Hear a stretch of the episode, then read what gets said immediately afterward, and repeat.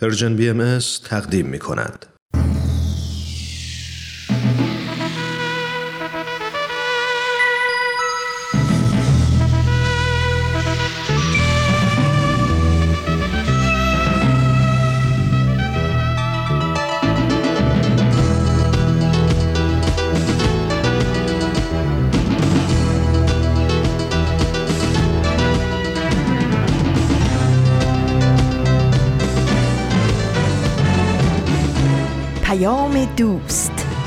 برنامه ای برای تفاهم و پیوند دلها.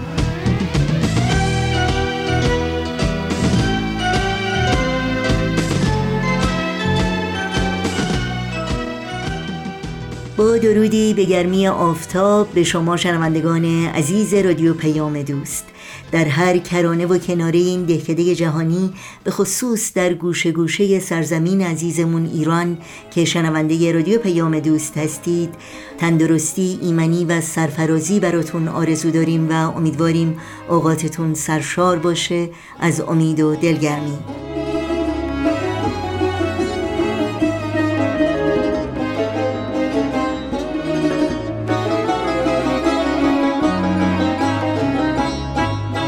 نوشین هستم و همراه با همکارانم پیام دوست این چهارشنبه هفتم تیر ماه از تابستان 1402 خورشیدی برابر با 28 ماه جوان از سال 2023 میلادی رو با برنامه های جهان ایده ها و خبرنگار تقدیم شما می کنیم امیدواریم همراه باشید.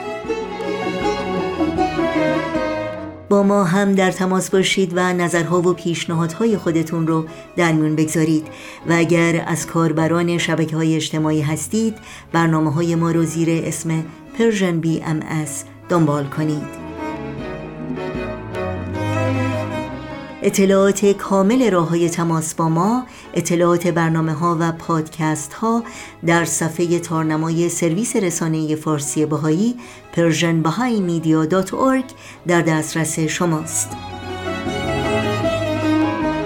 در صفحه نخست همین وبسایت شما می‌تونید در قسمت ثبت نام در خبرنامه ایمیل آدرس خودتون رو وارد بکنید تا اول هر ماه خبرنامه ما رو دریافت کنید و در جریان تازه ترین های این رسانه قرار بگیرید.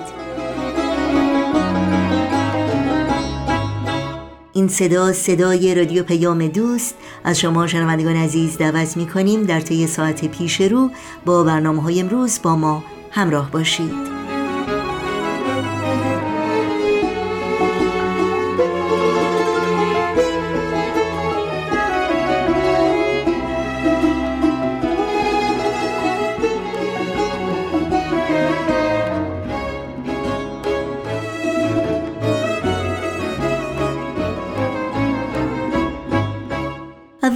بخش پیام دوست این چهارشنبه ما برنامه جهان ایده هاست و آشنایی با ایده های خلاق و تأثیر گذار با هم بشنویم جهان ایده ها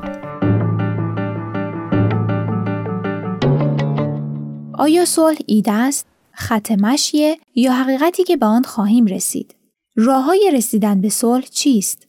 در برنامه امروز جهان ایده ها جودی ویلیامز برنده جایزه صلح نوبل با شرح معنای صلح به این سوال پاسخ می دهد. سخنرانی کامل او را می توانید در وبسایت TED.com بشنوید.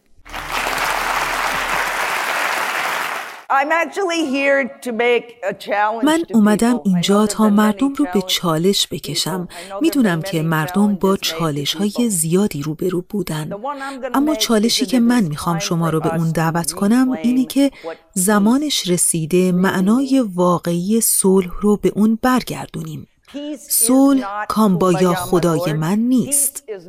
صلح کبوتر و رنگین کمان نیست. گرچه خیلی دوست داشتنیان وقتی نماد کبوتر و رنگین کمان رو می‌بینم به فکر آرامش فردی میافتم. به فکر مراقبه. این نمادها من رو به یاد چیزی که از صلح می‌فهمم نمیندازه.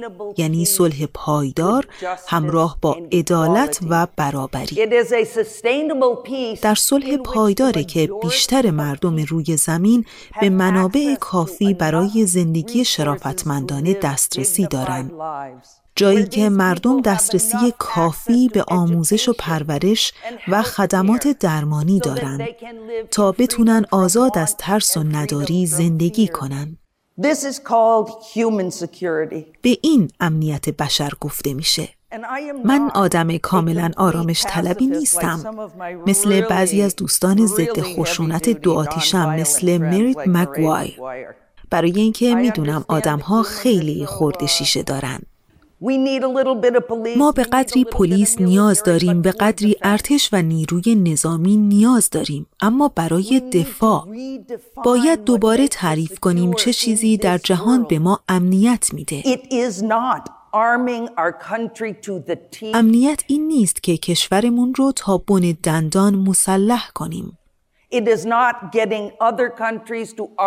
این نیست که کشورهای دیگر رو تا بن دندان مسلح کنیم. اون هم با سلاحهایی که ما می‌سازیم و به اونها میفروشیم. باید از اون پول منطقی استفاده کرد تا کشورهای جهان رو امن کنیم. تا به مردم جهان امنیت بدیم.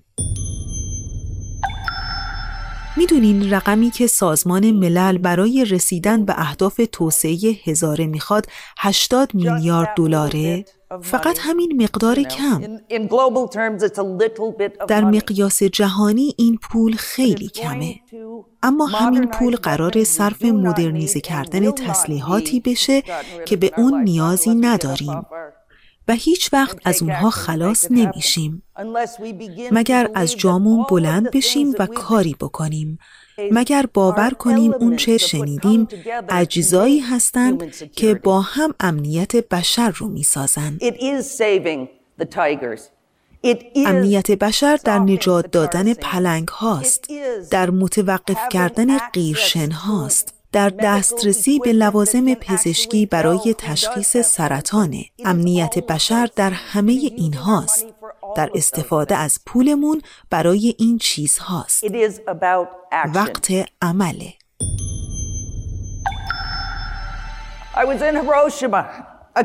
چند هفته پیش در هیروشیما بودم. امپراتور هم بود. من و هفت نفر دیگه از برندگان نوبل در مقابل هزاران نفر از مردم شهر نشسته بودیم.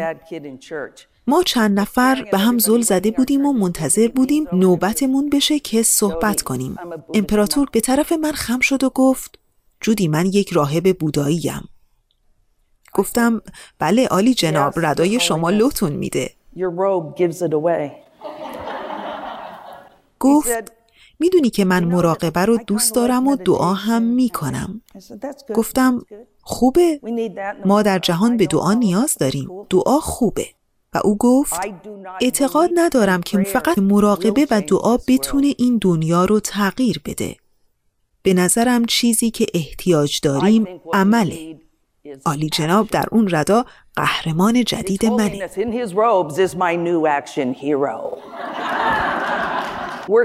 با هم کار کردن چیزیه که دنیا رو تغییر میده. اعضای کمپین یک میلیون امضای زنان در برمه با هم برای حقوق بشر کار می‌کنن.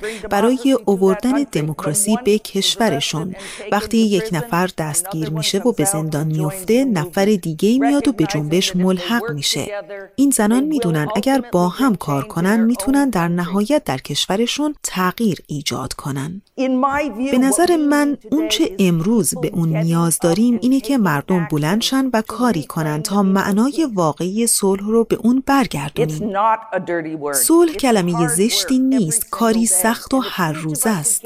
اگر هر کدوم از ما که به موضوعهای مختلفی اهمیت میده از جاش بلند بشه و هر اندازه فرصت داره داوطلبانه انجام کاری بشه جهان رو تغییر خواهیم داد. نباید منتظر بقیه بمونیم. باید خودمون این کار رو بکنیم. متشکرم.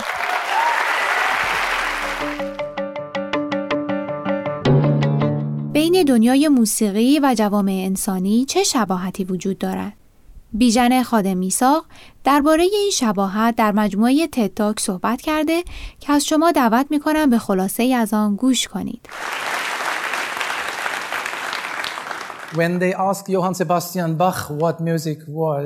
وقتی از یوهان سباستیان باخ پرسیدن موسیقی چیه گفت موسیقی زبانه. زبان برای ارتباطه. موسیقی موج یا هواییه که به گوش ما می‌رسه. از طریق عصبها به مغز میره قلب رو لمس می‌کنه. اگه فقط از مغز استفاده نکنیم و در نهایت تبدیل به غذای روح میشه. موسیقی مثل یک نردبونه. نردبونی برای ترقی روح به عالم بالا. اما اگه تعریف خیلی ساده ای می‌خواید موسیقی ترکیبی از نوت‌های متفاوت. هر کدوم از شما و خود من مثل نوتی هستیم در یک سمفونی. اما نوت چیه؟ اگه چند نوت رو با هم بنوازم.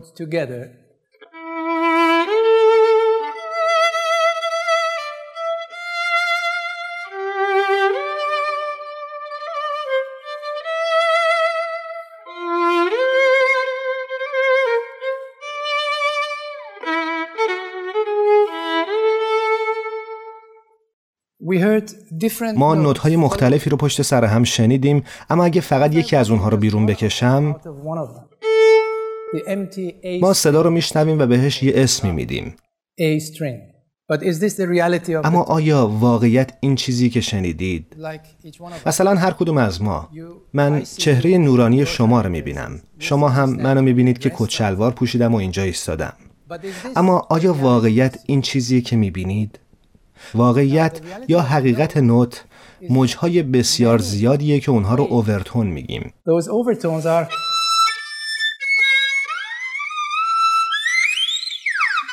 این اوورتون ها که با هم به ارتعاش در میان نوتی رو می‌سازن که به اون نوت لا میگیم. بدون ارتعاش اون اوورتون ها صدایی که خواهید شنید گوش خراش خواهد بود. خب البته ما نمی‌خوایم که فقط صداهای گوشخراش تو دنیا داشته باشیم. ما موسیقی هم می‌خوایم و به همین دلیله که باید درباره خودمون فکر کنیم. می‌خوایم فقط صدای گوشخراش باشیم یا نقمه موسیقی. حالا اوورتون های هر کدوم از ما کدومه؟ ما اونها رو صفات میگیم یا فضائل. چه صفاتی ما داریم که زندگی رو می‌سازن؟ عشق. عدالت. دیگه چی؟ دوستی صداقت صلح راستگویی اعتماد ارزشمند بودن و سختترینش برای خود من صبر. ما سعی می‌کنیم این صفات رو در خودمون بپرورونیم که همه عمر وقت می‌گیره. گاهی فکر می‌کنیم که این تنها هدف از زندگیه. اما نواختن مدام یک ملودی باید خیلی خسته کننده باشه. در جوامع انسانی هم همینطوره. ما باید با بقیه آدم ها هم رابطه داشته باشیم. اون وقت موسیقی آغاز میشه. اجازه بدید یک ملودی یه ملودی ساده رو بردارم.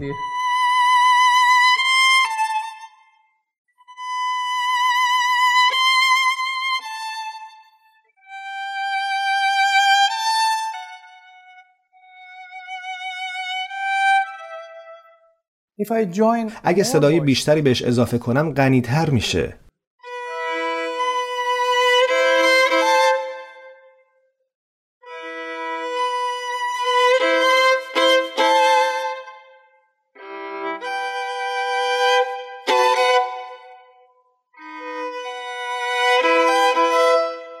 این همون چیزیه که در ارکستر اتفاق میافته.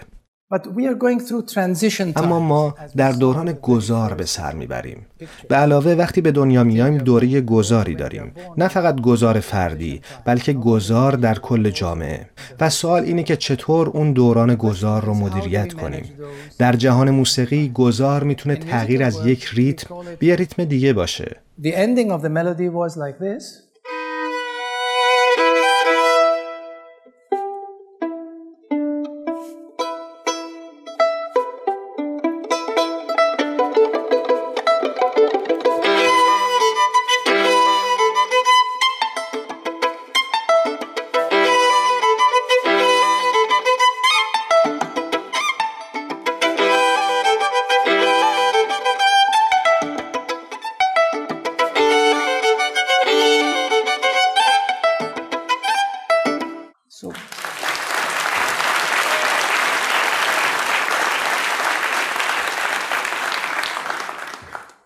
این یک دوره گذار یا انتقال بود از بخش تعملی موسیقی به بخش بیشتر رقصگونه حالا آینده ارکستر چه چیزی می‌تونه باشه؟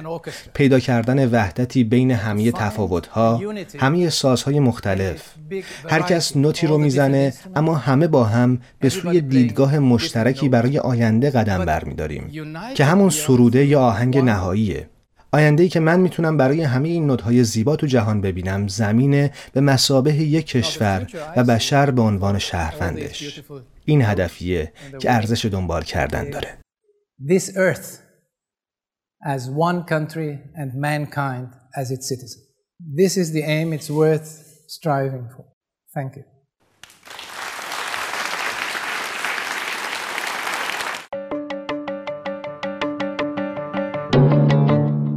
آیا مخالفت کردن همیشه بد است؟ مارگرت هفرنن از اندیشمندان رشته مدیریت معتقد است ترس از مخالفت باعث می شود سازمان ها قدرت اندیشیدن را از دست بدهند. سخنرانی کامل او را می توانید در وبسایت TED.com بشنوید.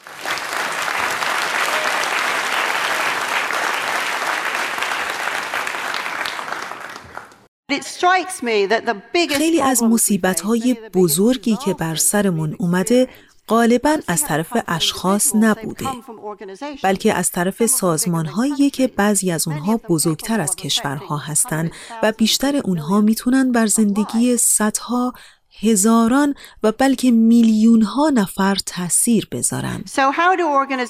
سازمان ها چطور فکر می‌کنن؟ خب بیشتر مواقع فکر نمی‌کنن. و دلیلش این نیست که نمی‌خوان بلکه به این خاطره که واقعا نمی‌تونن. نمی‌تونن چون کسانی که در این سازمان ها هستن بیش از حد از اختلاف و جر و بحث میترسن.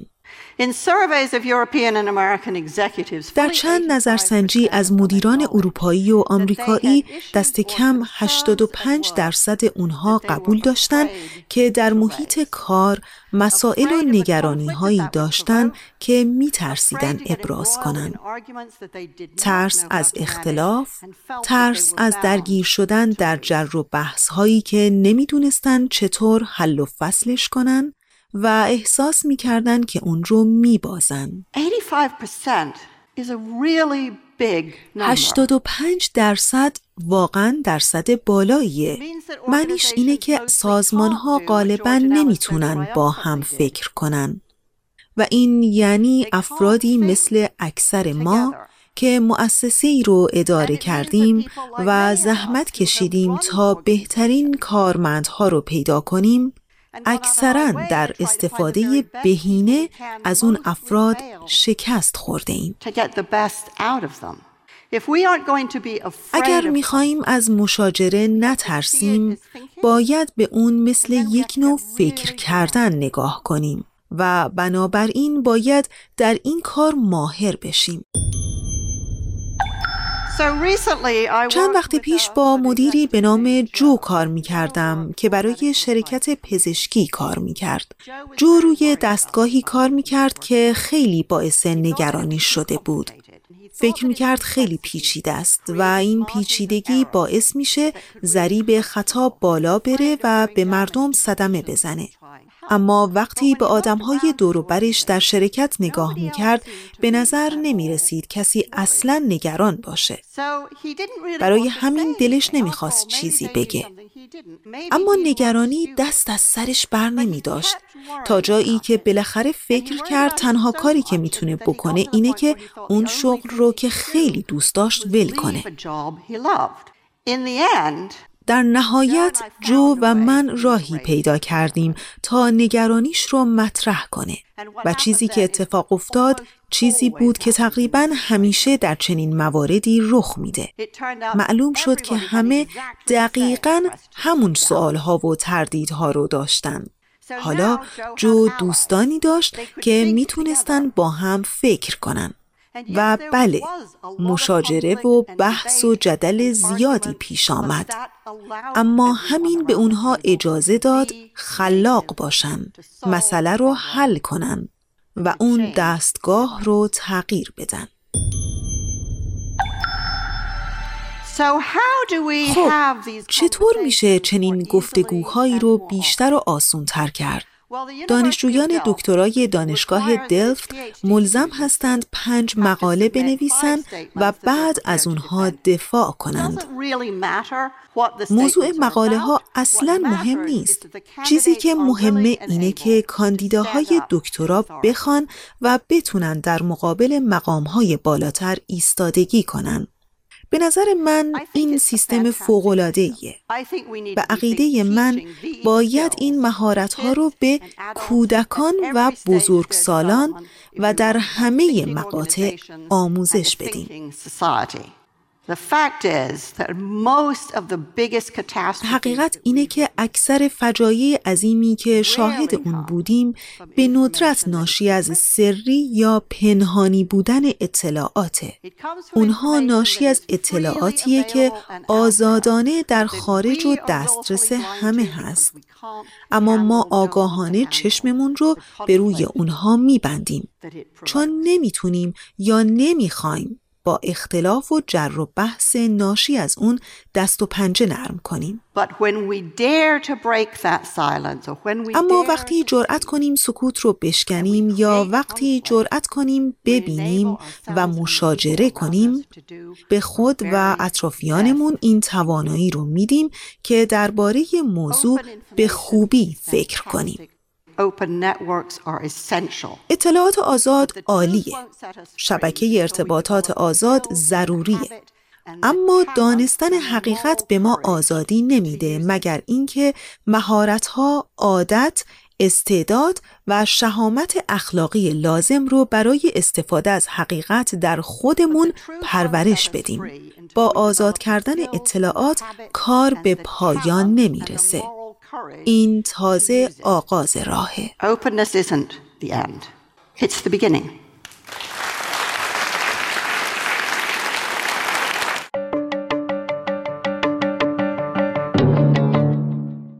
شنوندگان عزیز رادیو پیام دوست هستید و برنامه رو از مجموعه جهان ایده ها شنیدید. برای شنیدن مجدد این برنامه می‌تونید به صفحه تارنمای ما persianbahaimedia.org مراجعه کنید و یا در شبکه های اجتماعی فیسبوک، یوتیوب، ساوند کلاود، اینستاگرام و تلگرام برنامه های ما رو زیر اسم Persian BMS جستجو کنید مشترک رسانه ما باشید و نظرهای خودتون رو هم در میون بگذارید. آدرس تماس با ما در کانال تلگرام هست at persianbms underscore contact. با قطعه موسیقی برنامه های امروز رادیو پیام دوست رو ادامه میدیم. پس همچنان با ما همراه باشید.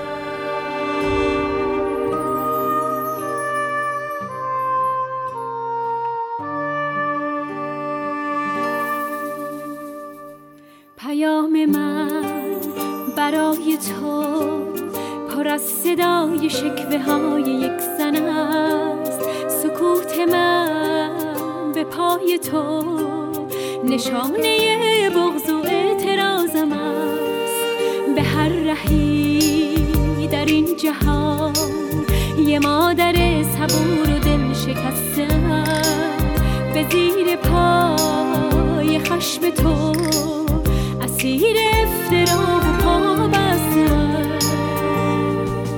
شکایتم از این زمان نبرد نابرابر شکفتن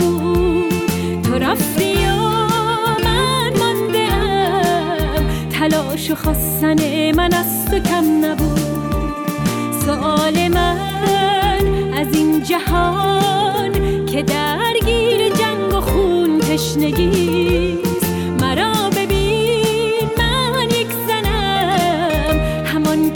وارث درد بی کسی مرا ببین من یک زنم همان که وارث درد بی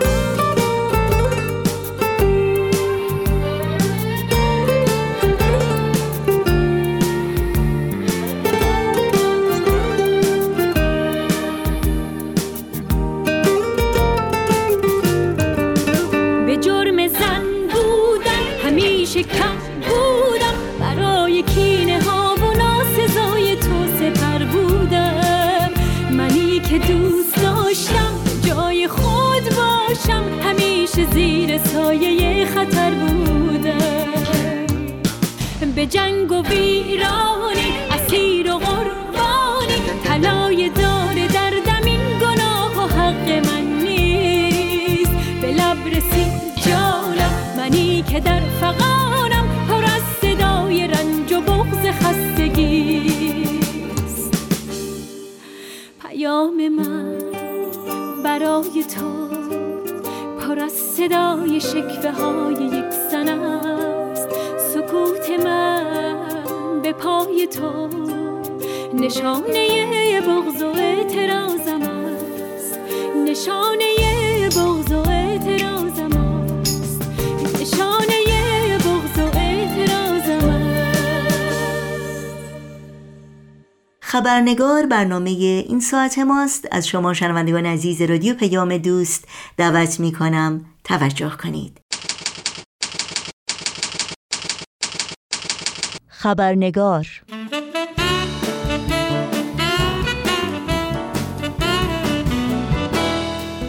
و ما واکنش ها به کمپین هشتگ داستان ما یکیست و پوشش اهداف اون در خبرگزاری های بین المللی فارسی زبان و غیر فارسی زبان در شبکه های اجتماعی به خصوص در توییتر و همچنین در میان صاحب نظران، پژوهشگران، شخصیت های شناخته شده سیاسی، اجتماعی و فرهنگی در سطح جهانی بسیار گسترده بودند. همونطور که در هفته های اخیر و در برنامه های متعدد این رسانه هم شنیدید این کمپین که حدوداً یک ماه پیش از سوی جامعه جهانی باهایی برپا شد و تا یک سال هم ادامه خواهد داشت هدفش گرامی داشته یاد ده بانوی باهایی است که در خرداد ماه 1362 یعنی چهل سال پیش تنها به خاطر پایداری بر باورهای دینیشان که اصولی چون برابری، عدالت و صلح را ترویج می دهد به دست مقامات جمهوری اسلامی در شهر شیراز به دار آویخته شدند. دیگر هدف این کمپین ارج نهادن خدمات بانوان ایرانی بیشماری است که در طی دهه های گذشته در راستای ارتقا و تحقق همان اصول با همان روحیه فداکاری تلاش کردند تلاشی که تا به امروز ادامه دارد. به قول ایقان شهیدی پژوهشگر تاریخ اندیشه در دانشگاه کمبریج همه جنایت های ممکن را همچون همیشه انجام دادند. بیدلیل بازداشت و شکنجه کردند. تلاش برای اعتراف گیری کردند اعدام کردند. جسدها را پس ندادند. مخفیانه به خاک سپردند و مزارهایشان را خراب کردند. داستان جنایت آنان و داستان تلاش برای ایجاد ایرانی آباد ادامه دارد. داستان ما یکیست.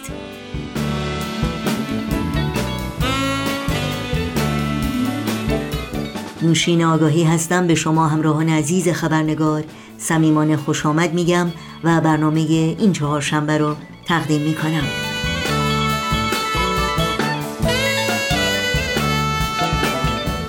در خبرنگار این هفته واکنش های پاره ای از شخصیت های برجسته ایرانی رو در رابطه با کمپین هشتگ داستان ما یکیست با شما سهیم خواهیم شد. با سپاس از همکار خوبم فریال و همچنین دوستان عزیز خبرنگار رها و امید از شما دعوت می کنم همراه باشید.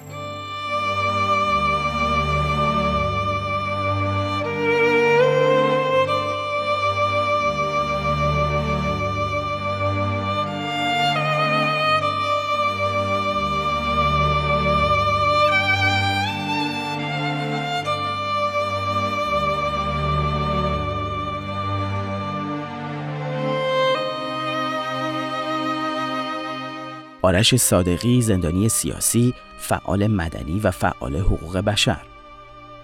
هر گوشه ای از داستان سرگذشت مونا محمود نژاد را که می‌بینم تراژدی دردناکی است که قلم را یارای نوشتن از آن نیست.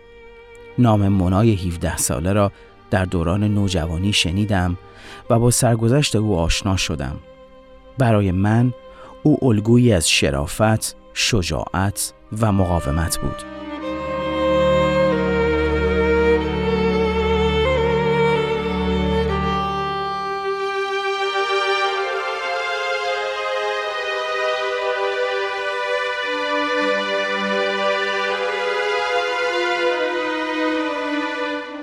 نرگس محمدی روزنامهنگار فعال حقوق بشر و زندانی سیاسی اعدام زنان بهایی در سال 62 تجسم تصویر و افشای ماهیت حکومت استبدادی زن ستیز دینی بود. ابلاغ نامه دادستان کل وقت سال 87 دوری نجف آبادی در سلولهای انفرادی بند 209 وزارت اطلاعات به محوش شهریاری و فریبا کمال آبادی. تشکیلات بهایی تعطیل می شود. حکومت جمهوری اسلامی حقوق شهروندی بهاییان را تضمین می کند. نتیجه تشکیلات تعطیل اعلام شد اما حقوق شهروندی بهاییان با شدت بیشتری تضعیف و سرکوب شد. سه واژه واقعه 28 خرداد 62 اعدام زنان بهایی تجسم تصویر و افشاگر ماهیت واقعی حکومت استبدادی زن ستیز دینی بود.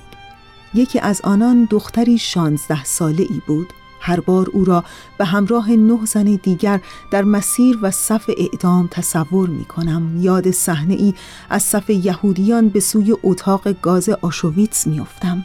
از دریچه نگاه یک انسان بی پناه، بی گناه و بی صدا که با نظم و رعایت آنچه دیگر نیازی به اطاعت از آن وجود ندارد به سوی جوخه اعدام می رود هیچ چیز نمی توان یافت. نه عدالت نه انسانیت نه خدا. در تلاش برای درک تحمل ناپذیری شدت بیپناهی هولانگیز و ناگزیری مطلق و خلع تا بی نهایت صدای هانس یوناس را می توان شنید. صدای هانس یونس را می توان شنید. خدا چگونه آشویتس را تاب آورد؟ و من هم می‌گویم خدا چگونه جنایت های بعدی برای دیگر انسانها را تاب آورد؟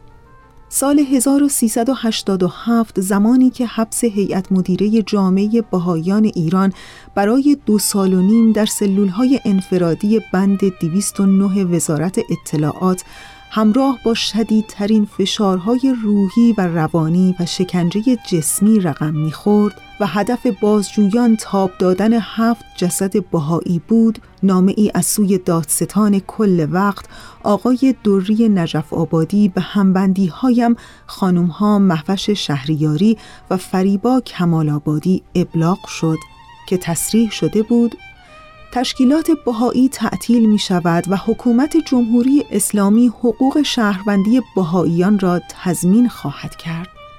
هرچند بهاییان پیشتر از نامه رهبر جمهوری اسلامی مبنی بر فقط امکان بخور نمیر برای بهاییان مطلع بودند.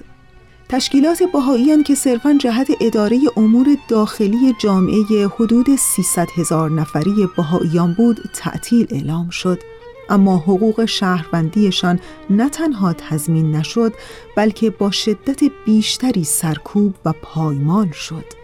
این روزها کدام ایرانی است که از بازداشت، حبس، محرومیت از تحصیل و اشتغال، مصادره اموال و دارایی و سرمایه های بهاییان حتی خانه های کاهگلی روستاییشان و ناباورانه از ممنوعیت و امنیتی شدن دفن مرده هایشان اطلاعی نداشته باشد. آیا انتشار و شنیدن این اخبار صرفاً با کارکرد افشای ماهیت سرکوبگر جمهوری اسلامی کفایت می کند یا مسئولیتی هم برای ما به وجود می آورد؟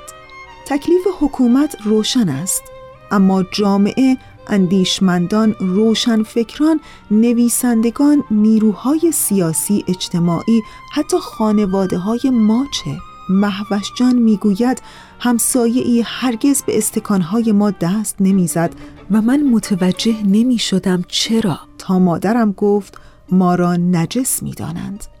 ما به خود اجازه داده ایم در جامعه تا آنجا پیش برویم که برخی حتی به گذافگویی در مورد بدن و اندام بهاییان پرداخته و سم و دم به زبان آورند. تا سهل باشد که بپذیریم آنها از ما نیستند و رنجهایشان مال خودشان است و وجدانمان هم آسوده بماند.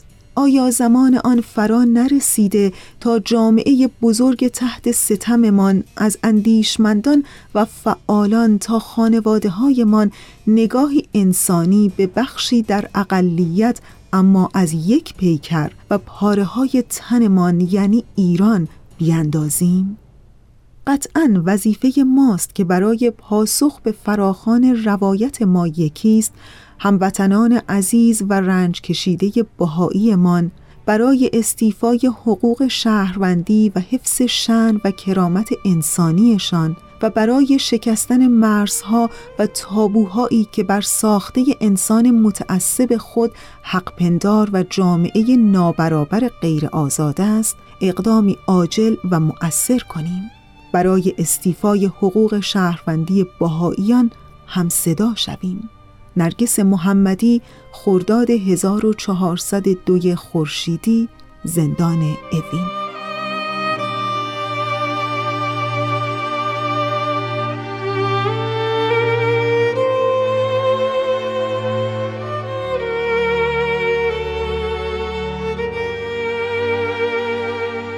منصوره حسینی یگانه روزنامه نگار و فعال حقوق زنان.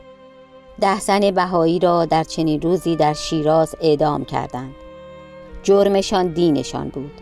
از زن خاندار تا مادر تا پرستار تا دختر جوان 17 ساله در بین آنها بود. این داغ بر دل سرد نمی شود چرا که داستان ما یکیست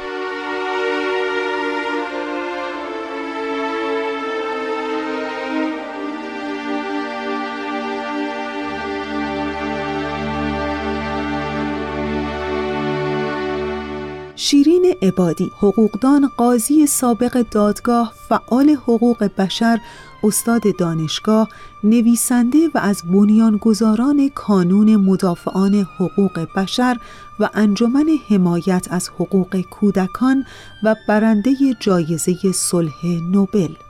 ستم و تبعیض در جامعه مانند ویروسه. همانطور که وقتی ویروس در جامعه ای وارد میشه همه را مبتلا می‌کنه و بایستی در همان وهله اول باهاش مبارزه بشه. ستم هم به همین صورته.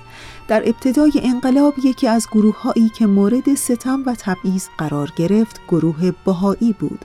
می‌دانیم که تعداد زیادی از هموطنان ما معتقد به این دین هستند و تحت ستم فراوان قرار گرفتند از ابتدای جمهوری اسلامی از جمله ده زنی که در سالهای اولیه انقلاب فقط به جرم اعتقادات مذهبیشون و پیروی از دین بهایی اعدام شدند. متاسفانه در آن زمان حساسیت لازم را جامعه به چنین اعدامی نشان نداد شاید مردم عادی کمتر خبردار می شدند که چه اتفاقی افتاده. اما این ویروس به تدریج سراغ همه رفت همه را مبتلا کرد. چنانکه امروز می بینیم تعداد آمار اعدام در ایران بسیار بالاست. بعد از چین ما دومین کشور از حیث اعدام هستیم و بالاترین کشور از حیث سرانه اعدام. همین امسال بود که دو مسلمان به جرم توهین به پیامبر اسلام اعدام شدند. این اعدام و این اعدام ها نتیجه بیتوجهی یا کم توجهی به اعدام بهاییان بود. با ظلم و تبعیض در هر جا و هر کس باید مبارزه کرد و کمپین داستان ما یکیست این مسئله را بیان می‌کنه. داستان همه ما یکیه. ما تحت ستم قرار گرفتیم چه بهایی باشیم چه مسلمان. چه به خاطر نوشتن یک مقاله یا حتی برای تبلیغ یک دین فرقی نمی‌کنه داستان ما یکی است. اگر مانند حکومت فکر نکنیم اگر مانند حکومت عمل نکنیم و حتی مانند حکومت خدا را پرستش نکنیم داستان ما یکی است. بالاخره سراغ همه ما آمدند. بنابراین رهایی از این شرایط یک شرط داره و فقط یک حالت همه با هم متحد علیه ستم مبارزه می کنیم.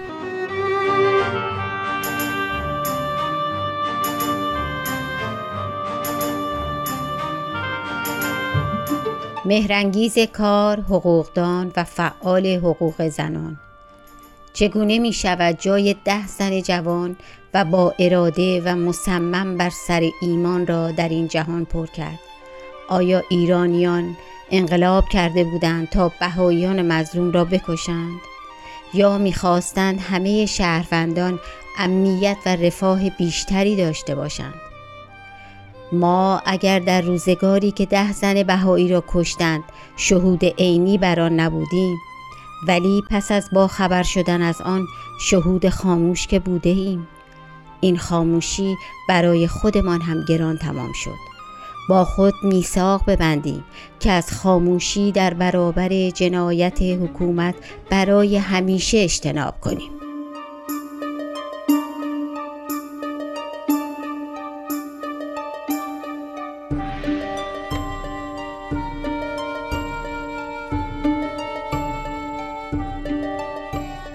تورج عطابکی پژوهشگر ارشد در پژوهشکده تاریخ اجتماعی و استاد کرسی تاریخ اجتماعی خاور میانه و آسیای مرکزی در دانشگاه لیدن هلند. صدای دادخواهی بهایان باشیم.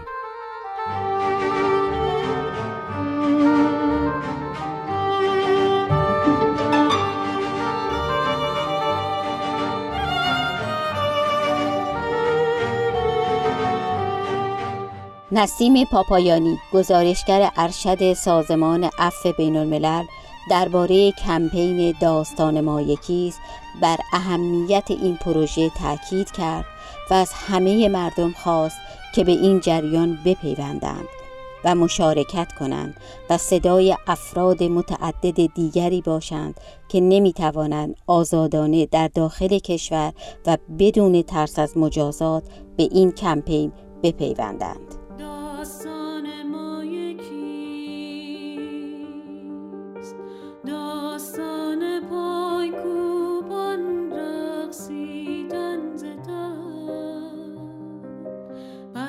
cô.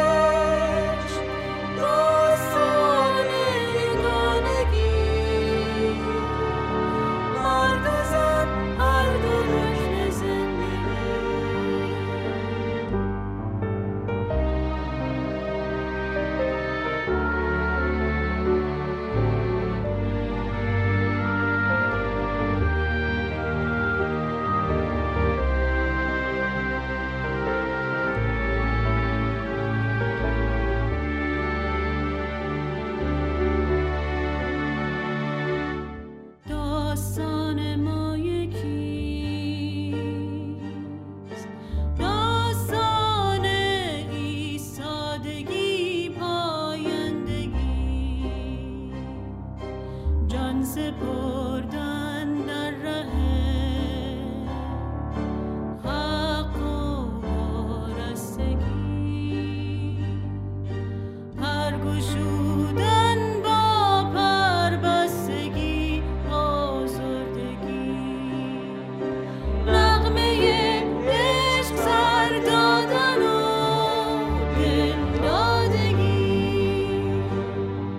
شنوندگان عزیز رادیو پیام دوست در این دقایق پایانی برنامه های امروز اطلاعات راه های تماس با ما رو یادآور میشم. ایمیل آدرس ما هست info at persianbms.org شماره تلفن ما 001 703 671 828 828 و شماره ما در واتساپ هست 001 847 425 79 98 همراه با تمامی همکارانم در بخش تولید برنامه های امروز همگی شما رو به خدا میسپاریم. تا روزی دیگر و برنامه دیگر پاینده و پیروز باشید.